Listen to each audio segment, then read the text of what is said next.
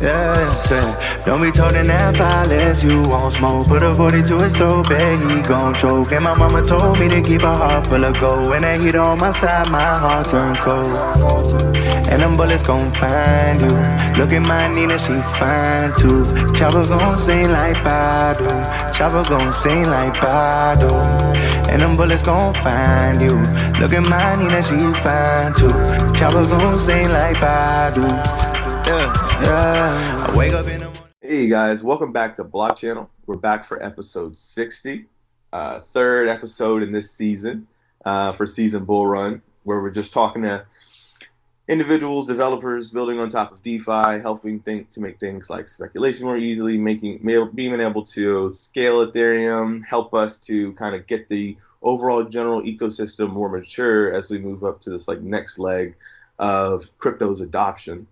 Um, so that being said, you know we're always trying to find like rock star folks in the space, whether you know of them or you don't know of them, um, to just have a chat with them and have them, you know, uh, uh, uh, uh, break down like what it is their generalized like expertise is, and you know how they're playing a functionary role uh, in the evolution of the space. So that's no different today. So today we have on Dean Eigenmann um, from Status and from the Yeeth, um, uh, ETH 2.0 Swift implementation. Um, he's the guy that sort of like jumped headfirst into that, and we'll discuss that as part of the show.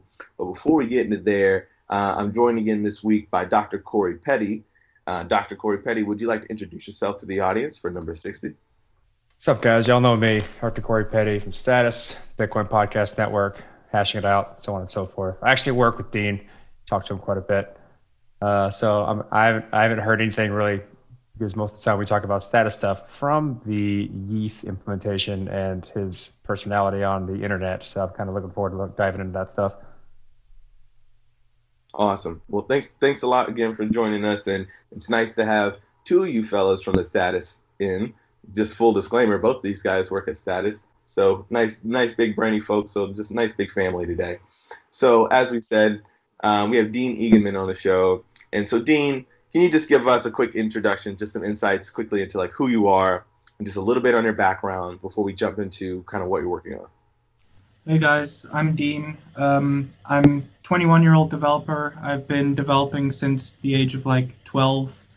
I've been working professionally since the age of 15. I started out in e-commerce, discovered uh, Bitcoin on Reddit, and kind of fell into Ethereum there. And then in I think around 2016, 2017, met a guy on Reddit, on the Ethereum subreddit through an argument, and started working on smart contract security with him and kind of started properly diving into the space through that. Through an argument. So you were arguing on Reddit and decided. well, Tell us, tell us about that argument. Um, it was about a smart contract I wrote. He was convinced it wasn't secure. I was convinced it was secure. And that kind of devolved into an argument. And then we started talking on on email. Um, kind of became friends through that, and then he was like, "Okay, you seem like you know what you're doing. I'm looking for people to help me scale uh, zk Labs," and then I joined him doing that while I was still working at the e-commerce place I was working at. So I was doing those two things for like a year or so side by side. And then I also joined the ENS team additionally. So I was doing three things side by side up until I left the job at e-commerce and then focused on ZK Labs and uh, ENS. Awesome. So now that you are kind of you know working more directly into this space, um, what is your kind of like core function from a day to day? Now that you're you know programming, um, you know specifically in the in the Ethereum space, um, what are you working on right now? Um, at Status, I do protocol research. I don't do that much coding there. Mm-hmm. I, the code I write there is mainly proof of concept stuff. Um, and then at um, then I in my free time I work on Yeeth, which is an ETH 2.0 client that I work on, and I try to like touch as many things as I possibly can to try and learn as much as I can. What would you say has been one of the most difficult parts of uh, implementing, you know, uh, uh, Yeeth um, for ETH 2.0? Asking so there's you know because there's a lot of implementations that are doing this. So how, how are you going about this as opposed to say like the Lodestar team or the dudes at uh, at ChainSafe and etc. Like what's what's your what's your process here? Is it just you or you know kind of what's just give us a little more detail. I mean, it's me right mainly, but I have a lot of help from Eric too, who now was Mhm. recently hired by ChainSafe. Mhm. So ChainSafe is probably gonna help out on Yeeth a bit more. Um, one of the one of the hardest things was um, working with the spec, which kept on changing. Now that that's frozen, that's been simplified, so it's not that much random refactoring anymore from spec changes. Um, one of the one of the things which will definitely be hard is networking stuff because libp2p doesn't exist uh, in Swift, so I need to figure out how to do all of that stuff. But right now I have a different plan on how to get Yeeth running that I don't fully need to implement the beacon chain itself. Mhm, mhm. Oh yeah. Yeah, so what I'm going to be doing is using Lodestar nodes for the beacon chain and then writing a validator client so that you can validate using iPhones because you don't need the full beacon chain implementation to create a validator client and the validator spec is actually quite simple.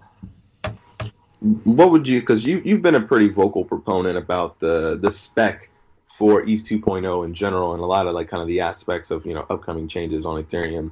Um, you know, kind of the current plan or procedure and you know spec for ETH 2.0. What what sort of I guess what elements of it are still make you feel like uneasy or unsure or or you know uh, or feel that they might not be best when it comes to like implement that into practice. Well, first of all, the spec I'm still convinced isn't really a spec.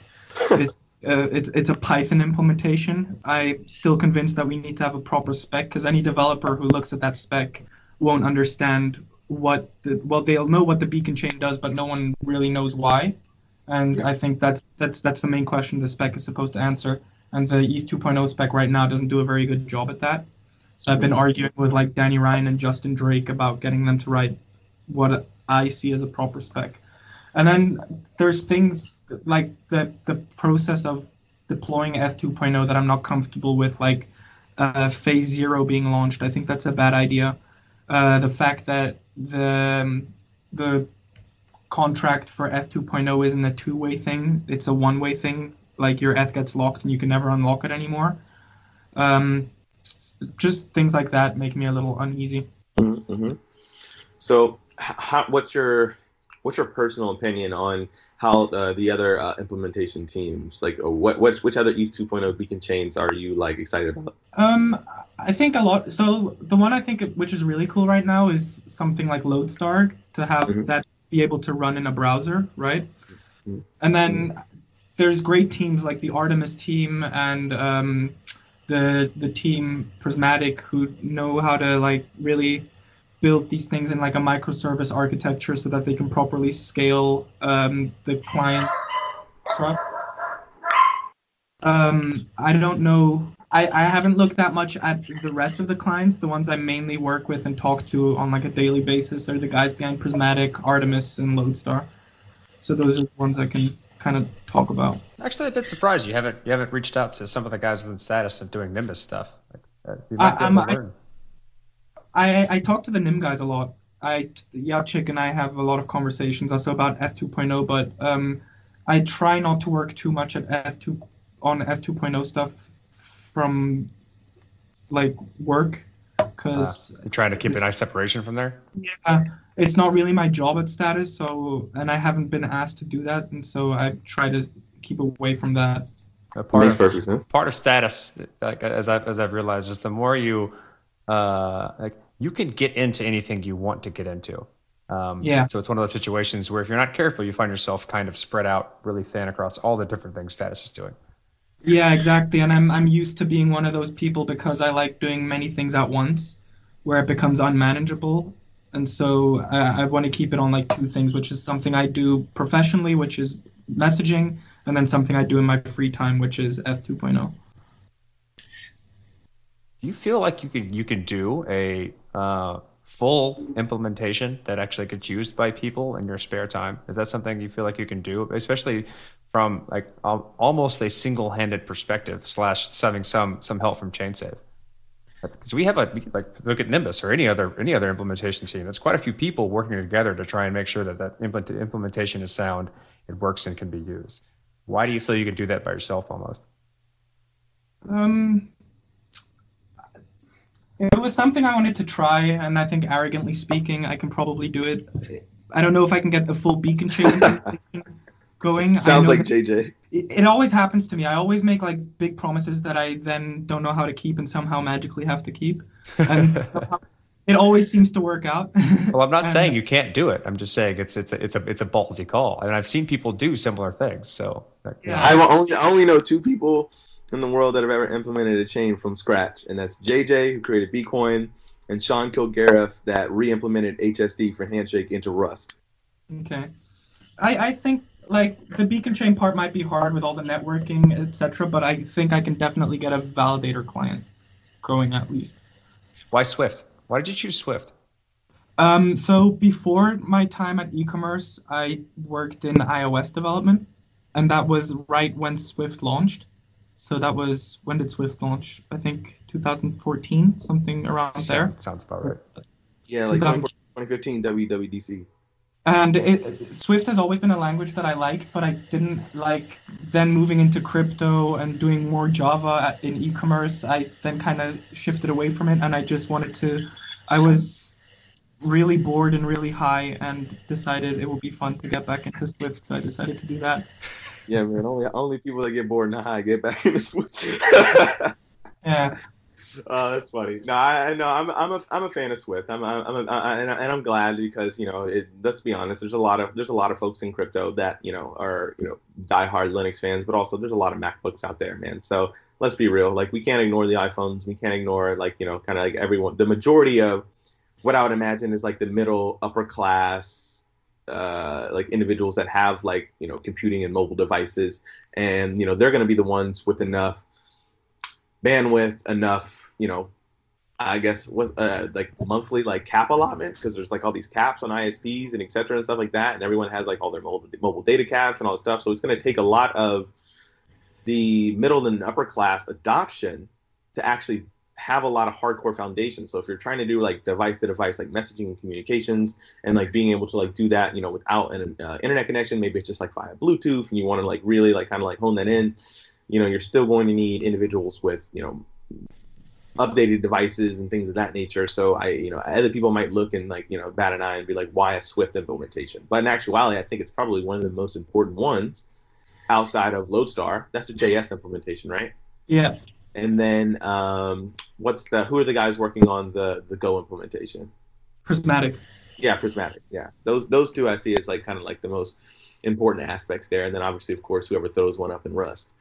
Um, so that being said, outside of like the ETH 2.0 beacon chain, do you have any qualms or concerns about any of the other pieces of the you know upgrade cycle that you know they're looking to implement over the next few years? Um, I don't actually know if.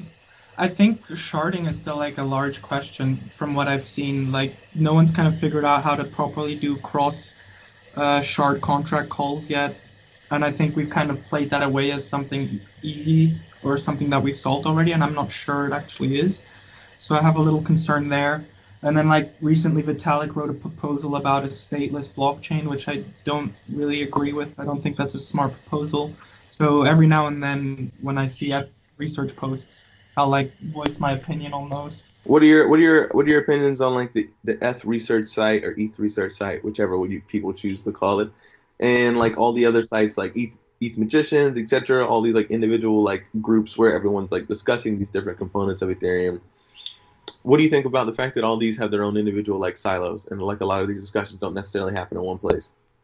Um, I mainly stick to ETH research. I don't read ETH magicians anymore. I used to try and keep up with everything, but like in this space, things move too fast. Where I would be spending my entire day reading.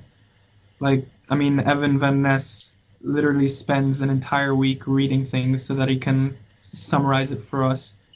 Yes, And does. even then, it's just like on a high, it's just a high level summation, right? Yeah. Like it's not even Yeah. like deep, deep. Yeah, but the I problem is he has to go through all that stuff and then figure out what's worth putting onto a list and what's not. Yeah. I wouldn't want his job, honestly. It- yeah, I wouldn't either, but his job is very important too because it definitely has been like, oh Yeah. shit, what the hell is going He's on like- this week? He has like the one resource which I read in this space, and I religiously read. Just going through that and picking out some of the interesting things from there because he does a great job at summarizing. I've been telling people if they wanted to have a podcast idea but didn't know what to do, they could just go read his newsletter every week and call it a Yeah. podcast. Guaranteed to have listeners. That, that would be a great podcast. You should tell him to do it. No, neither would I, I, I've tried. He doesn't want to do it. He, used to, he actually used to have a show on the Bitcoin Podcast Network, but stopped for a while. Okay. And then I Oh, told him to yeah. do that. He told I told him to do that, and he's like, "No, I'm just going to interview people because I don't want to do that." No, man, that's crazy. Yeah, I, I forgot he had a show on the Bitcoin Podcast Network. So that being said, uh, tell us about your upcoming podcast, Mass Adaption. yeah, Tell us Uh, about that. Our competition is, you know, is heating up. You know, tell us about it. Is that real or was that bullshit? I still can't tell.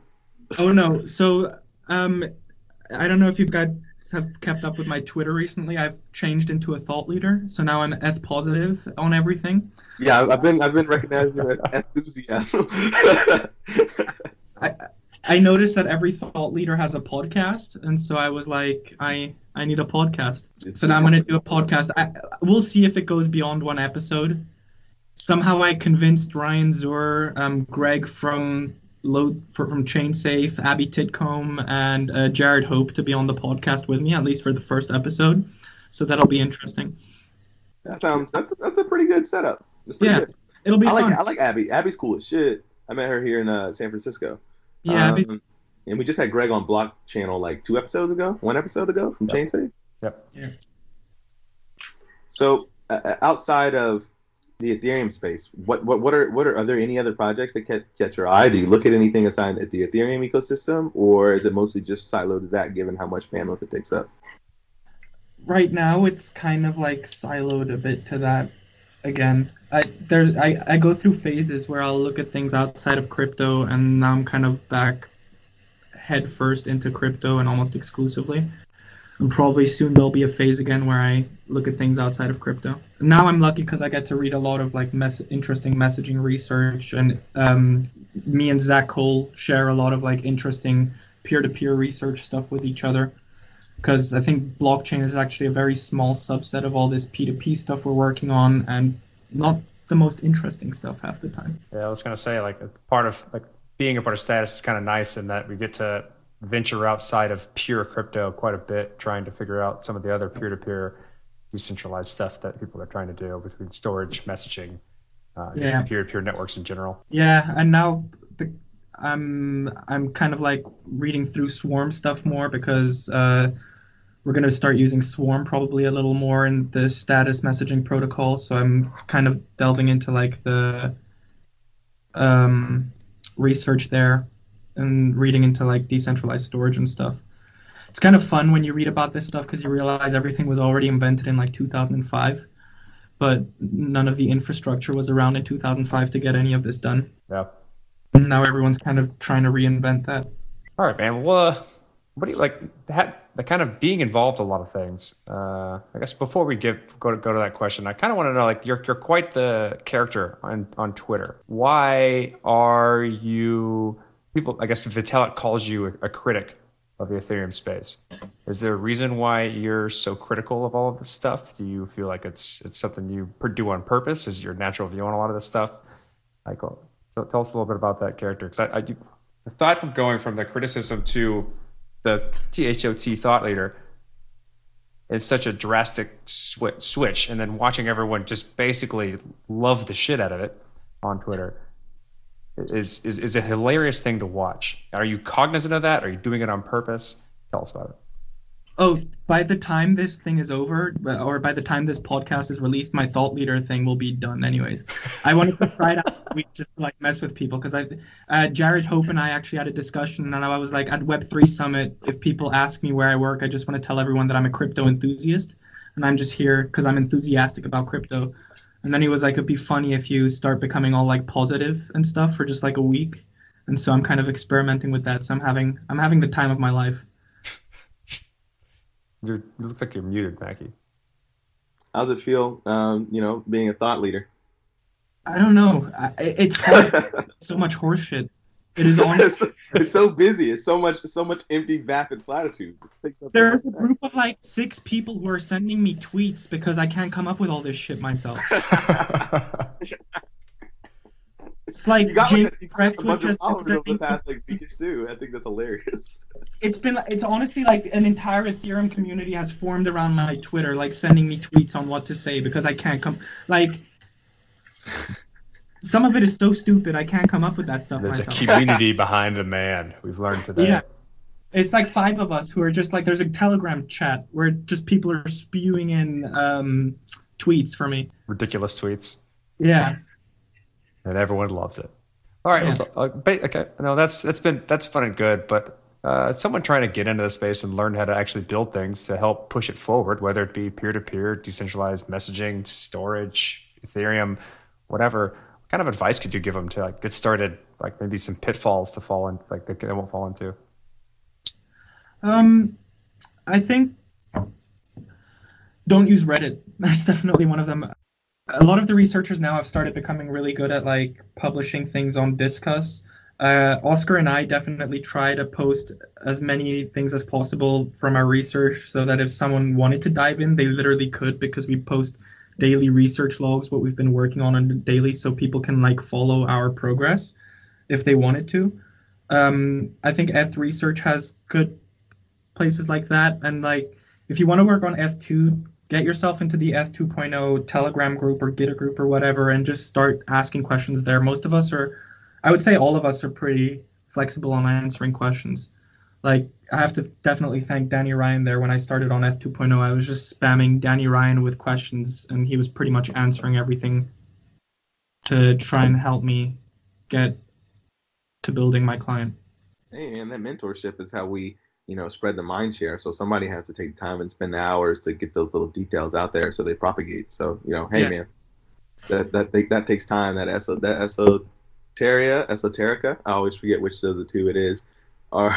It's it's just like that's kind of like the real bane of the existence in crypto is that like either information and subject matter expertise gets stays locked up because like the individuals don't necessarily have the bandwidth for like direct hands-on like mentorship to get that information out or it's just like so complex or convoluted that even when with an appropriate spec or some sort of like you know reference implementation it still isn't as you've notated earlier still maybe not necessarily be enough um But so, I mean, what- that that's part of the game though Yeah, but w- what I've learned from this space is that mo- most everyone is pretty accessible and answers. Like, if I know I seem like an asshole on Twitter, but if someone messages me and asks me, something- No, you no. no. nah, man, that's just that's just you. You're not you're not an asshole. yeah, It's just Twitter. I- Everyone has pretty much ask me on Twitter a question and I'll probably um, answer it maybe a few days later, but I'll definitely try my best to help anyone out who wants to get in this space. now. Did, if there was anybody that was listening to this that wanted to help you out on uh, um, what would they where, where would they be looking at for that on uh, GitHub? Um, there's the Yeeth organization on GitHub. Uh, you can just search for beaconchain.swift and you'll find the repository. Uh, Eric and I are going to take some time and actually start making issues now that we got a 17th donation. Um, yeah, And uh, we'll be making some bounties for that so that people who want to get in on that can get in on that. sick. I so like Time recently, but I'll get to it. So yeah, that that is maybe like that is like another question I kind of like ask here. So as far as like generalized like funding here, wh- what do you think about how the community is done or how the ecosystem is done uh, at funding ETH 2.0? Um, I think funding ETH 2.0 was hard because the EF decided way too early to start building clients. Um, I think funding is kind of still hard. I mean, there's clients out there which haven't been funded f- by the EF for a while. It probably could be. I don't. I don't think grants are sustainable. Grants are not a sustainable model. Like, for example, like Prysmatic right now or ChainSafe right now, there's no reason why they should wait for the EF to launch. They could literally launch ETH 2.0 without the EF. There's no reason why they would wait for them. And I, I don't think that grants help that. I, I think we need a more sustainable model, which also guarantees that if these guys keep working on their clients once we've launched, they continue making revenue and continue working. Because if they have to beg for a grant every time they run out of money, it just it's not very effective. Yeah, man, those handouts don't scale. I've seen a lot of really good developers leave the space because they were just so tired of the really hard work not going unnoticed or going unfunded. Uh, you would think that with all these big minds in crypto and us like actually literally creating money, we would have been able to figure it out, but quite not, Yeah. not yet. Don't like that. Don't join academia. Yeah. So Dean, I guess I guess the last question before we shoot out of here. Would just be, you know, since we going through this experience, you know, you've been developing for a long time since you were, you know, just just just a little kid, and you know, you, you you've grown up now here. You've been a part of the Ethereum ecosystem. You're trying to contribute to the space, uh, you know, effectively, to like be a resource. So maybe is there any advice that you would leave to a developer or uh, maybe someone outside looking in, a speculator or an investor or a potential maybe founder and entrepreneur who is from your own general experience, uh, you know, might have some good tips for them to like, you know, be successful? Um, I don't know. I think the thing which has always worked for me is setting really hard goals for myself. The same thing which I did with Yeeth, and then like really focusing on getting those things done and not trying. Uh, the the ego thing has kind of helped me be at least a little successful. Is that I have a very large ego and I like to overpromise. Um, I, I don't know if you can if you can manifest that in yourself, but if you can, I think that's probably one of the best ways to get shit done. Nah, don't worry. That that ego will uh, uh, weigh, uh, wear itself out when you get like 25, 26. Yeah, don't probably. I was, I was, uh, you, you, remind me a lot of myself at 20 or 21, right? Yeah, I'm 21. Okay, cool. Yeah, yeah, you remind me a lot of myself. I mean, I'm sure you're going to be incredibly successful. And the ego and the drive is incredibly important because it's what's going to put those milestones and those like you know kind of trophies under your belt that give you that legitimacy but once you get to a certain point ego doesn't scale uh, yeah. in the sense uh, so you know use it while you're young but you know don't um, don't take advantage of it because in adulthoods and in relationships both personal and romantic uh, that, that, that doesn't that doesn't end up well but yeah. so so yeah um, but but beyond that uh, you know thank you for for coming on the show and being able to educate us on more on yourself because I've always been curious to interacting with you online and in the Black Crypto chat group. And so, you know, thanks for you know being a uh, a, voice, a beacon of sorts in the space for uh, rationality. And you know, I hope that continues. I hope you continue to be you know skeptical of uh, you know the different implement implementers of ETH 2.0, and you know help us you know refine that spec more and you know, myself personally, you know, I, re- I really appreciate what you bring to the space, and uh, thanks for coming on the show. Thanks for having me, guys. Holla. I can't go to no one else when I need help. So I let that chopper sing on my behalf. Cause them bullets gon' speak up when I need help. Somewhere down the line, I must have lost myself. I can't go to no one else when I need help. So I let that chopper sing on my behalf.